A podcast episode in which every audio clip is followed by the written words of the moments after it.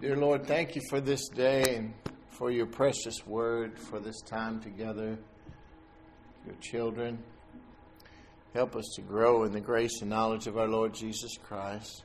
Take the seed of your word, this fresh manna of heaven, and cause it to take root and bear fruit in our lives, helping us, healing us, empowering us in your love and prospering us that we might help others in the same way. In Jesus' name, amen.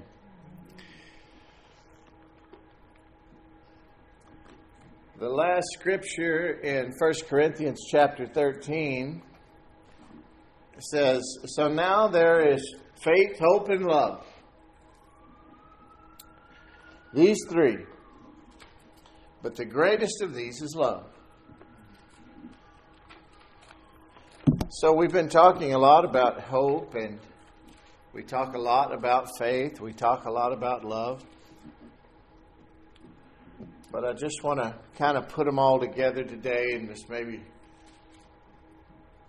see where that takes us. The um, that scripture is First Corinthians thirteen thirteen. Most of you know it. Faith, hope, and love. The King James says faith, hope, and charity. Same thing. But this love is God's kind of love, agape love, the kind of love that isn't self-seeking, but just seeks to serve and give and loves without any strings attached. Amen? You don't see it that often in the world, unfortunately. But you should. From Christians, that is. Why is that? What do I mean by that? Why am I such a a hater? I'm not. That's just a politically correct joke. But those are God's characteristics, aren't they? Faith, hope, and love. God's. And so those who genuinely have God, you meet folks that genuinely walk in faith, hope, and love, then they are, they belong to God. They're God-possessed. Amen. And that's a good thing. That's the kind of possessed that is good. You see a lot of cheap imitations of faith, hope, and love. Satan does not have faith, hope, or love. And he hates anyone that does. He knows who you are. And he hates you just because you have God. And he never will again.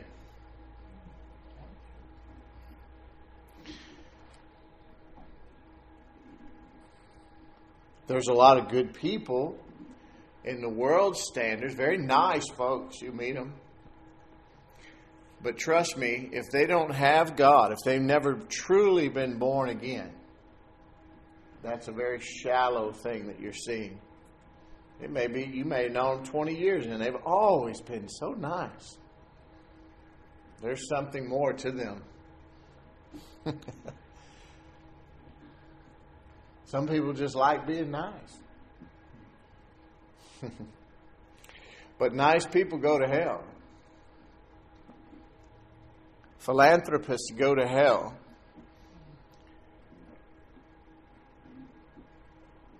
Apart from God, that is. But those with genuine faith, hope, and love, they belong to God. They're God-possessed, and they're, they're His children. And that's why the devil hates them. But because those are God's characteristics, and those are the, the main things that He calls us to, because First Corinthians, that same chapter, the eighth verse, says that love never fails. So love's a good thing. Romans eight twenty-four says that we're saved by hope. So that's definitely a good thing. And Our faith is that which overcomes the world, is what it says in First John five four. So faith is definitely a good thing. These are the three characteristics that actually give enjoyment and and and, and pleasure to this life.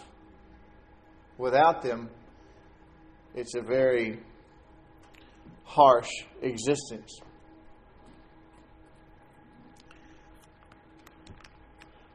But faith,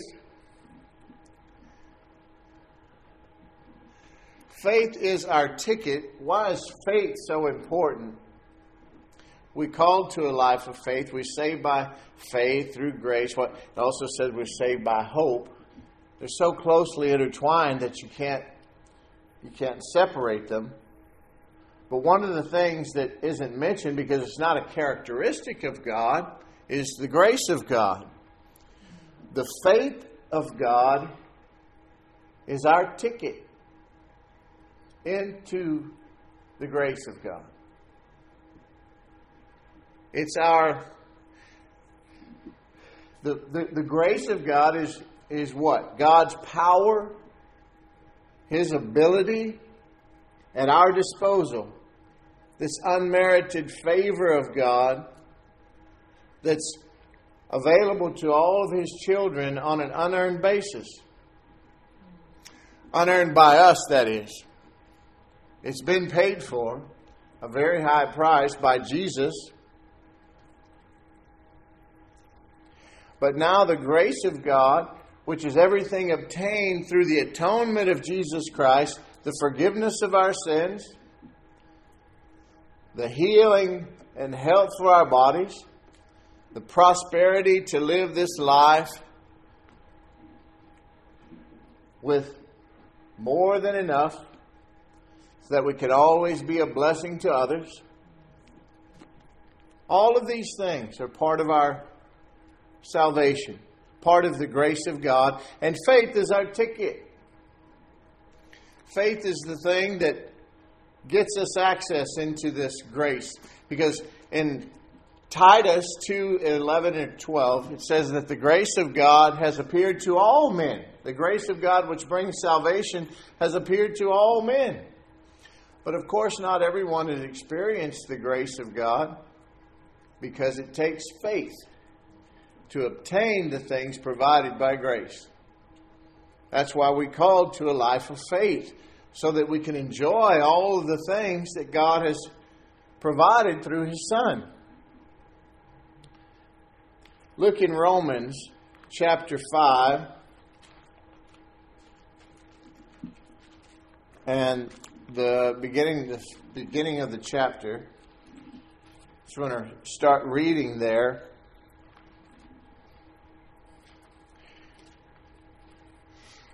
And we want to talk about this access that we have.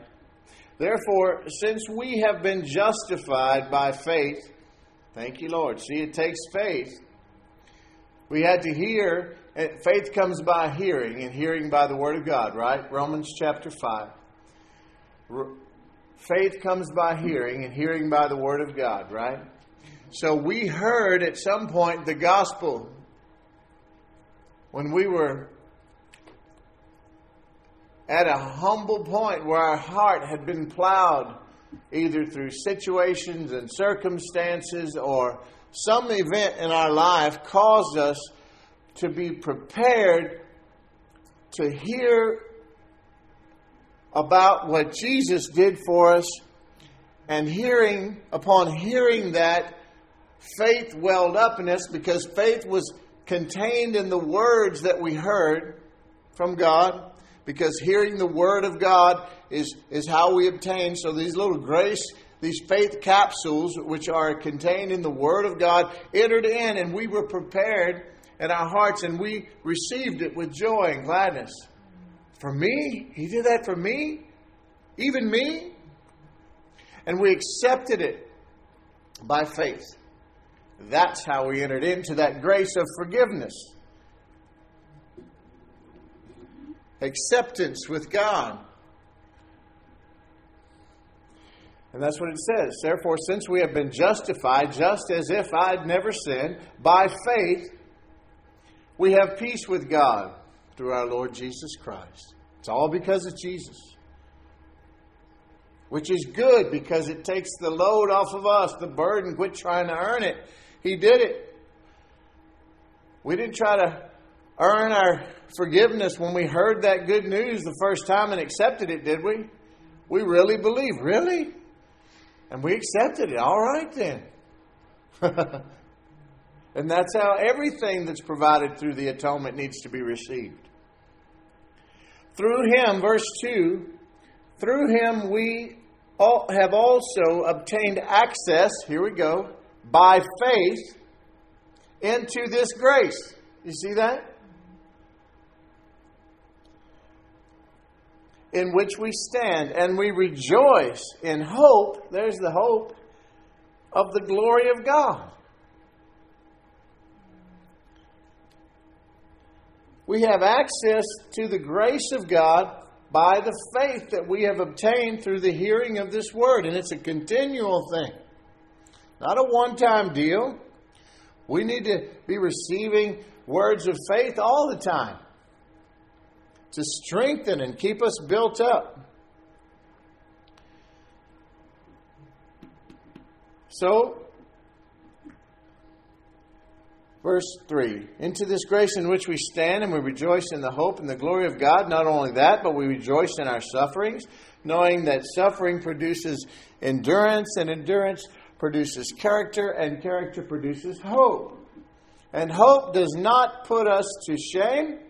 We're not disappointed because God's love has been poured into our hearts through the Holy Spirit who has been given to us.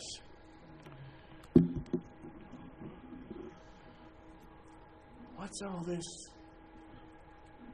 What's all this?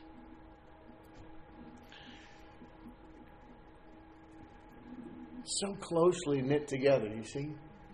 That's why in my book I describe God as a as a circle more than a triangle, you know? Because you can't you can't separate Jesus from the Father, from the Holy Spirit, from the grace of God, from the faith in God, from, you know, where do you stop? Where do you start? It's all God. Faith. Look over in Galatians chapter five. So we're Romans five. Now let's look over in Galatians five.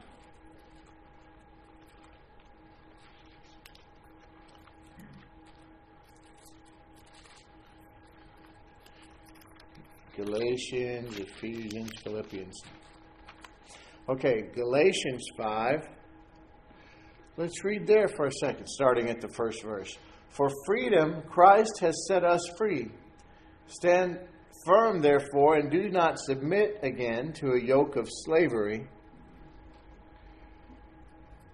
Look, I, Paul, say to you that if you accept circumcision, Christ will no will be of no advantage to you. This is, he was talking to the Jews of that day who were still had a religious mindset, you see. I testify again to every man who accepts circumcision that he is obligated to keep the whole law. Again, he's not saying that someone would be penalized for, for, for doing a religious act. He's saying that if they put their faith in that, if they think that by doing that act, they get something from God, they're wrong. And if they entered into that mindset of, because that's legalism, that they would have to keep the whole law. If they failed at just one point, remember James said, they'd be guilty of it all. So he's showing them a better way through Christ. Circumcision of the heart, receiving by faith this grace which has been offered up now. So verse four, you are severed from Christ, you who would be justified by the law. You have fallen away from grace. For through the Spirit by faith we ourselves eagerly wait for the hope of righteousness. For in Christ Jesus neither circumcision nor uncircumcision counts for anything, but only faith working through love. Now that's what I was trying to get to. Faith works by love. Now I used to always think of that. Here he is telling them how wrong it was to depend on their religion instead of their faith in God and what Jesus has done for them. But when I would read faith works by love, I would think, man, if I don't love more, if I don't love better, my faith is going to not work. And in a sense, that's true, but that's exactly the wrong way to look at it. Oh, if you could get this, it's going to help you. Because by looking at it that way, you're doing exactly what Paul told us not to do. You're trying harder to love better, to earn more from God. You see? Mm.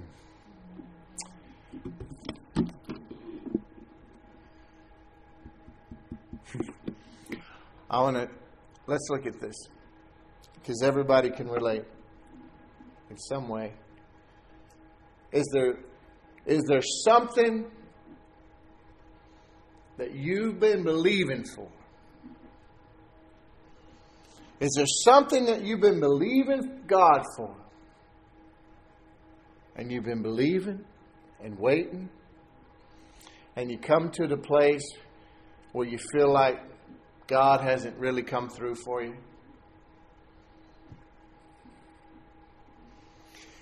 You don't have to answer, but if you're honest, if you're really honest with yourself, maybe that's how it is.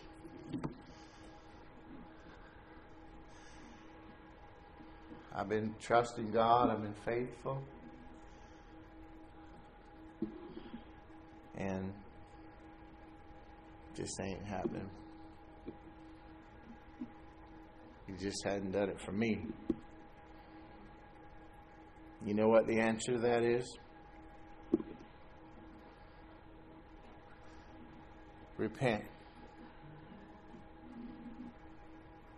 Repent.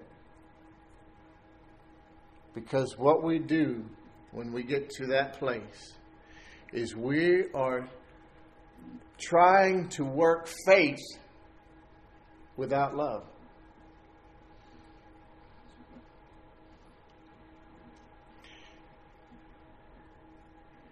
And when you hear that, even now, you're saying, I knew it. I'm not, I don't, I don't love it. I don't love God's people like He does. And I want to. I'm trying to love more.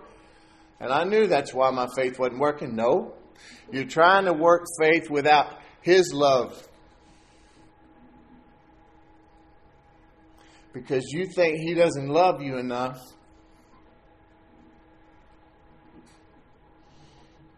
That you've done something to get out of His favor. And that's why He's withholding. You're trying to work faith without love, without His love for you. And it's all wrong. Because His love never changes. And His love never fails. He's already provided the thing that you're waiting for, as long as it's a godly thing. And I know everybody here, so I know that you know what I mean.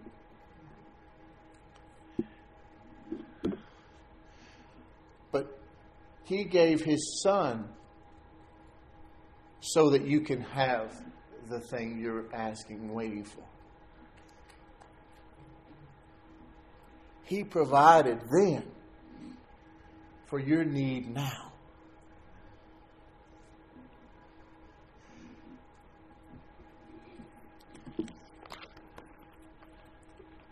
Luke twelve thirty-two says, "Fear not, little flock, for it is your Father's good pleasure to give you the kingdom of God." He's happy to do it. He loves the fact that in His determinate counsel, the three of Him came together and they dis- figured out how to upset Satan's plan.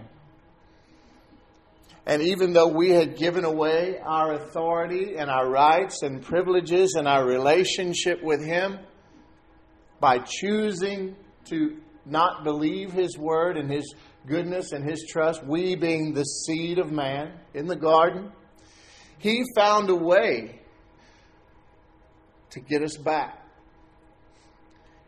And it came at a high price. And so he, and he, it pleased Him to sacrifice His only begotten Son. It doesn't mean that it didn't hurt Him. He bankrupted heaven to do it temporarily, because He doesn't care about the golden streets. He cares about His Son. And He gave His best to make a way for us back into His family. And so, if we are thinking, like I said before, we need to repent. We need to go back to Him and say, Lord, I, I'm I'm sorry. I was wrong. I, I I know that You love me and You haven't changed, and that You've provided all the things that I need and the things that I want that are godly, that You want to give me the desires of my heart, that you're not it's you're not not Your will that anyone should be sick. Poverty is not from God. Strife, chaos, not from God. I watched a man today um, uh, by a video in South Africa, a church there. He was a, a prophet, huge crowd. He calls out a woman's name. He says, I'm looking for a so-and-so. And she's she started a business. She's been doing business the last few months, June, July. And then it all went wrong in in August. And she's, and she's like, here I am, here I am. Come up here, I want to talk to you. She came, and he said, you've been doing business with this man. He's named the man's name. He said, and it was going well. For two months, you were working hard. You're trying to support your two children. She's like, yes, yes. And uh, she's beginning to cry by then because he's reading her mail, right? He says, and then and then you were doing such a good job, the man even gave you, bought you a plane ticket. He wants you to travel abroad and do buying and everything for the company, and and uh, bought you the plane ticket, give you twenty thousand dollars to do this. And uh, she's like, yes, yes. And she's like, and then he said, who are you here with today? This is so-and-so. And she says, where's she at? Yeah, I want, I'm looking for her. He named her too. She comes up. Who is it? She's my, my best friend. He said, you prayed together about this? Yes. And they're both saying, yes, yes. He said, and then, but this, in August, everything changed. The man demanded the money back. He had nothing good to say to you, only bad. Want no explanation, want nothing to do with you, no more business, done. Yes, yes, I don't know what happened. I don't know what happened. I don't know. And he asked the other woman, is this true? Yes, yes. And you prayed with her? Yes. And he, this woman, her best friend, he says, why so-and-so? And he calls her name, the friend. Why? He keeps calling her name over, and she began to cry and say, I'm sorry, I'm sorry, I'm sorry. I was jealous. She had gone to this man.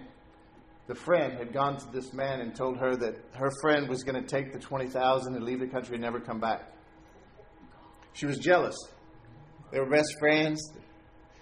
And she wasn't seeing her. She was working, doing well, and now she was even getting better. And so she was jealous. So she went and told this man this big fat lie. And God called it out because they had prayed together about this problem. And the woman attacked the other woman right there in the church. And the, the elders and the other pastors, you know, they quickly... But she's like... And then, you know, and then God comes in to restore everything. And he says, I want you to understand, this woman is not... The lady's over there, she's evil, she's evil. And uh, she says, it's not... She's not evil. She allowed evil to work through her. And then she's like, you know, she's like, I love her so much. She's my best friend. She's like, no, you're evil. And he, you know, he's a he's a prophet. He's a visiting evangelist. He's, he says, I see you need counseling, you know. So you need to be counseled in this because there has to be forgiveness. They have to understand what they're talking about. You can't have that. And God wasn't doing it to embarrass. He was doing it to restore. What if that had come out? What if it hadn't come out? That one woman had damaged her soul so badly and ruined the other one's life. And then maybe what if it did come out and outside from the church, she she may have killed her. So God is a God of love, and He does love us. But that's...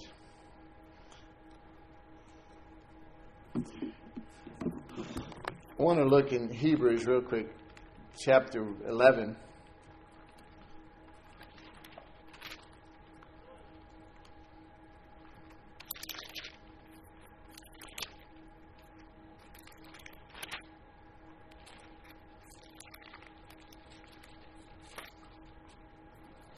This is the great faith chapter.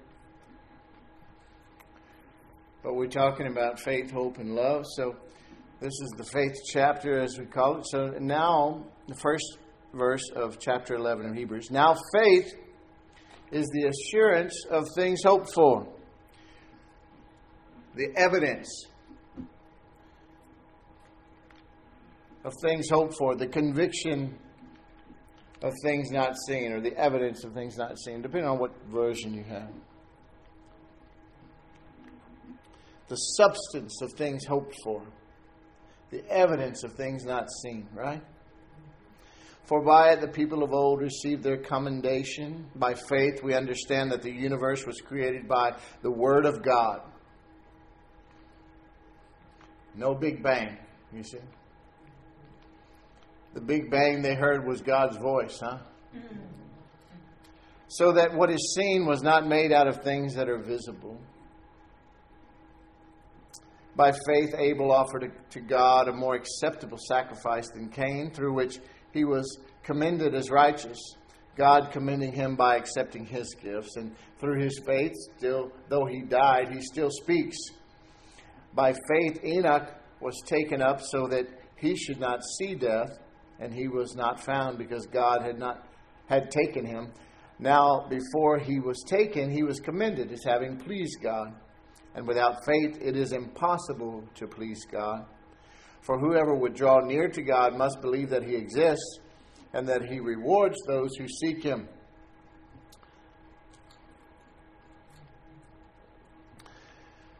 Faith is the substance of things hoped for. You know what it says? The evidence of things not seen. So, our faith... upon being released to obtain the things provided by grace, remember? Our faith gives substance to the things that we hope for. I've been talking a lot the last few weeks about hope, haven't I? If you remember. Because hope is so important, so closely related to everything in the Christian life. And right here, you should see, if faith gives substance to the things that we hope for, remove hope, and faith has no goal to achieve. Hello? What did I describe as the exact polar opposite of hope?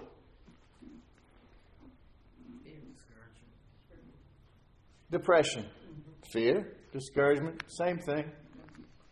Fear, he is a liar.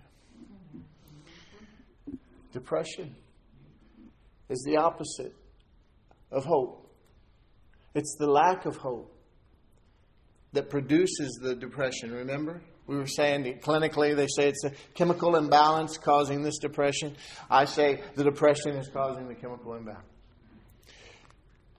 Or your situation and circumstances have caused you to be depressed. No, can only do that if we magnify the situations and circumstances more than we magnify the truth and the promises and the hope of, in God. Three times in Psalm forty-two and forty-three, it asks, "My soul, why are you cast down? Why? Why this depression?" And God answers all three times, hope in God. Hope in God. That's not the reason. That's the answer, the solution. In other words, you're looking, you, you're looking around. You're trusting in what you see, in what you feel, instead of in the only thing that is real, God. He's the only one who is steadfast and faithful. Why does the river blaze a thousand foot drop through the rock? Because the water is stronger than the rock? No. Faithful though, steadfast. Perseverance. Time. Steady, steady. Wearing away at the rock. Without hope, faith has no goal to achieve.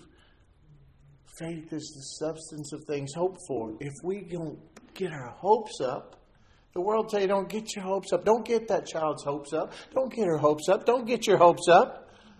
Doctor, I don't want to get your hopes up. They're taught to come in and give you the worst possible scenario with a grim face and not give a crap. They don't want to get your hopes up. Well, let me tell you something. Nothing against doctors. If it weren't for doctors, mostly Christians would be dead because they're not living by faith. But you need to get your hopes up. We need to get our hopes up. Hope, what does hope look like?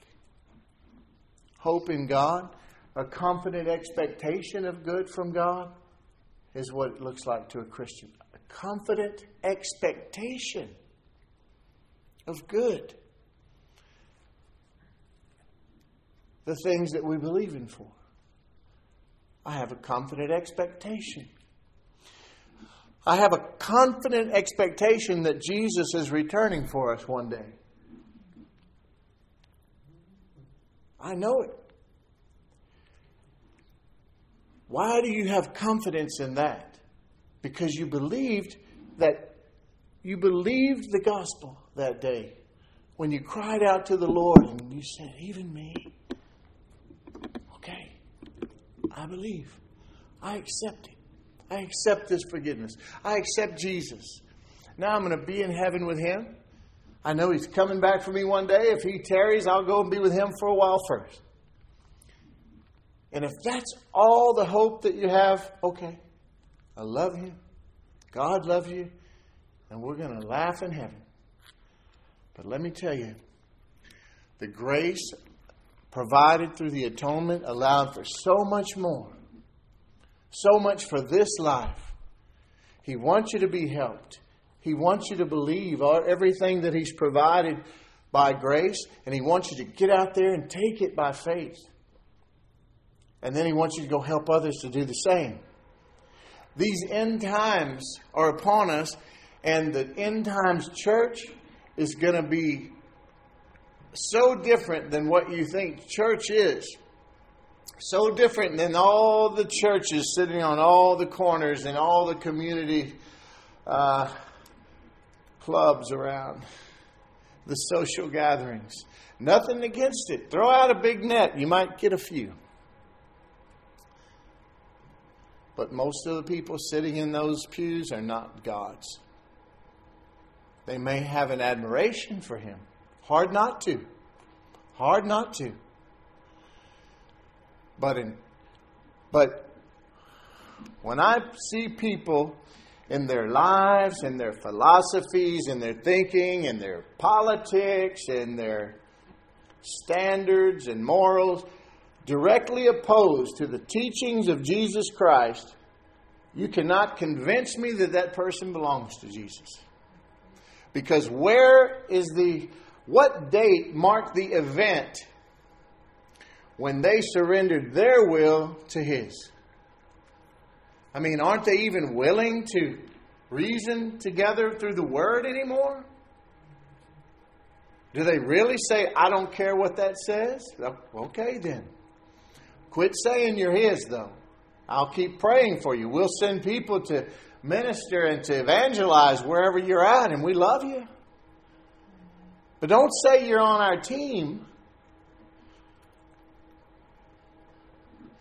When there's no fruit, not sending out everybody to be a fruit inspector in everybody's life, but there should be some fruit.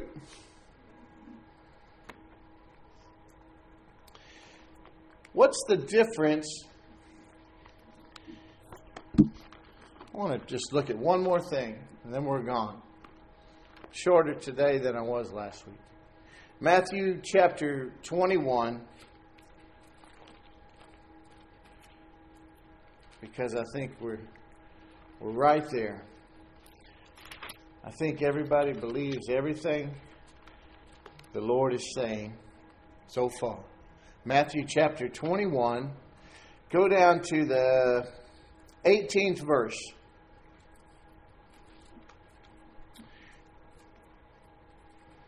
This is when Jesus was staying in a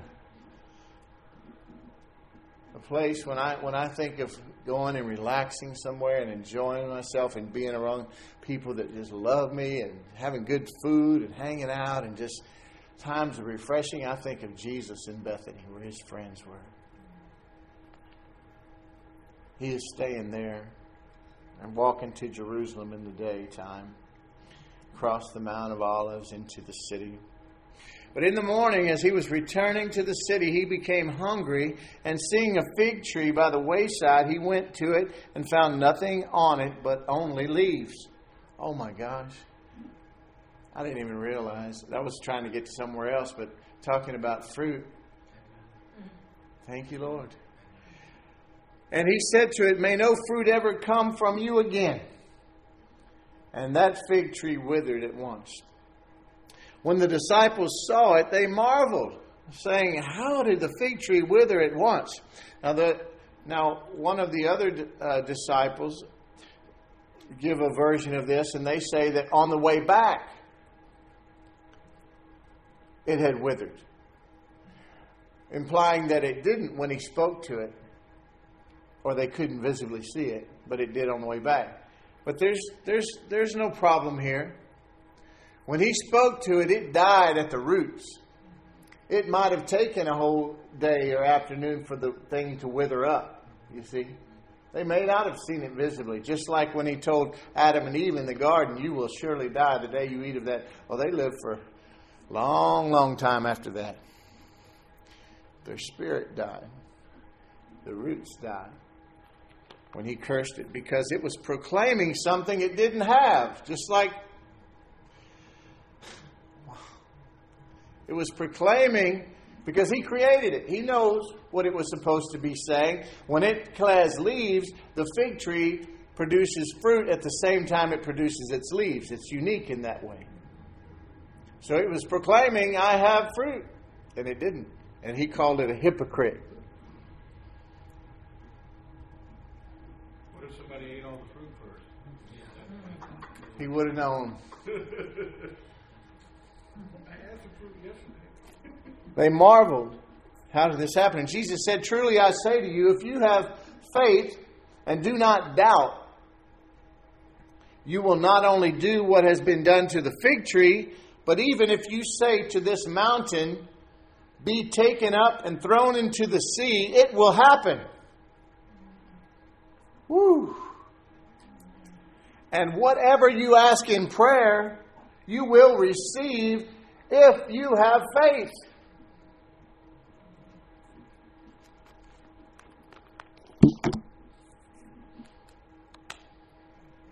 Amen. Amen.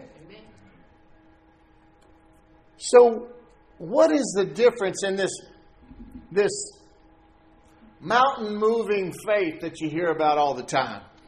What makes it special?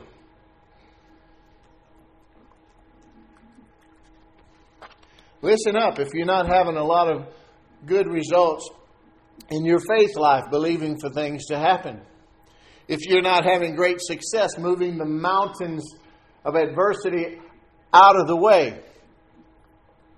Because there's a difference in mountain moving faith.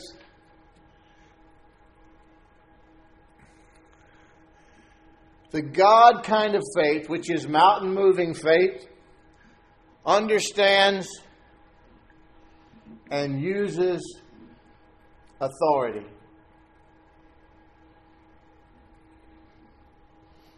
Okay. Didn't get you too excited, but that's what the difference is. Most of us are praying and asking God to do things for us, to move things out of the way. Heal me, prosper me, heal this person, prosper this person. Watch over them. When Jesus sat down at the right hand of the Father, because when He finally found a place to lay His head, He was done, wasn't He? That's why He said it's finished. And He went up and He took His position at the right hand of the Father, and He gave His authority to us. Heal the sick, raise the dead, open blind eyes.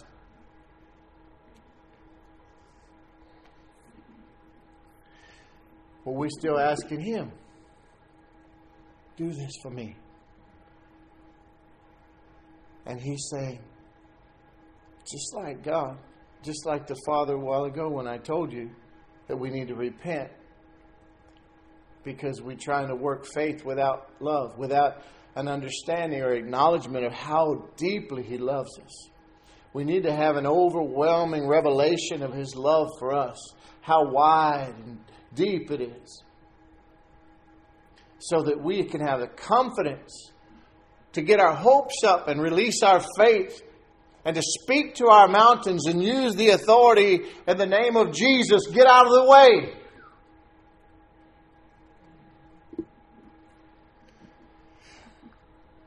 Cancer, leave this body in the name of Jesus right now. Pain, leave right now. Lying symptoms, get away. And don't return. By Jesus' stripes, I am healed. I was healed two thousand years ago. If I was healed, I remain healed. The gifts and calling of God are without repentance. If He did it for someone else, He'll do it for me, because He's no respecter of persons. He's the same yesterday, today, and forever. And He loves me. When He sees me, He sees Jesus. When He sees my account, it's on account of Jesus.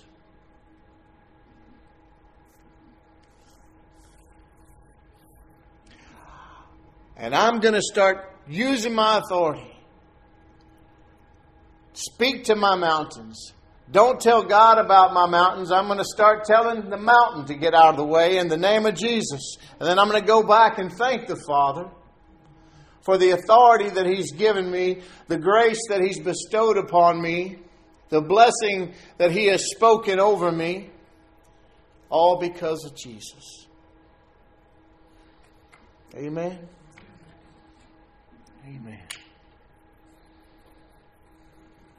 Father, thank You for this day and for this word. Thank You for teaching us, reminding us of Your precious love for us, Your overwhelming love for each and every one of us that have called upon the name of Jesus, that call Him not only our Savior, but our Lord. And we thank You for the authority that You've been given to us, that at the name of Jesus, every thing will be moved out of the way that is not of You.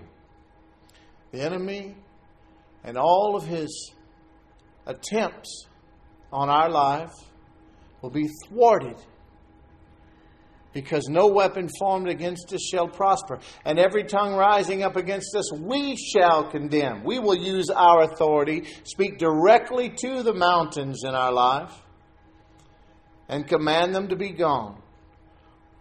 This is all on Your authority, Lord, that You have given to us in the name of Jesus Christ. We know that we're nothing apart from You, Lord, but we can do all things through Christ who strengthens us. We thank You that we are completely healthy and whole from head to toe in these mortal bodies. And the life that we now live, we live for Christ. And that the same power, Lord, that raised You up out of the grave is the power that lives in us and gives life to these mortal bodies. So we are supernaturally powered, Holy Ghost powered, dead to sin and alive and slaves to righteousness.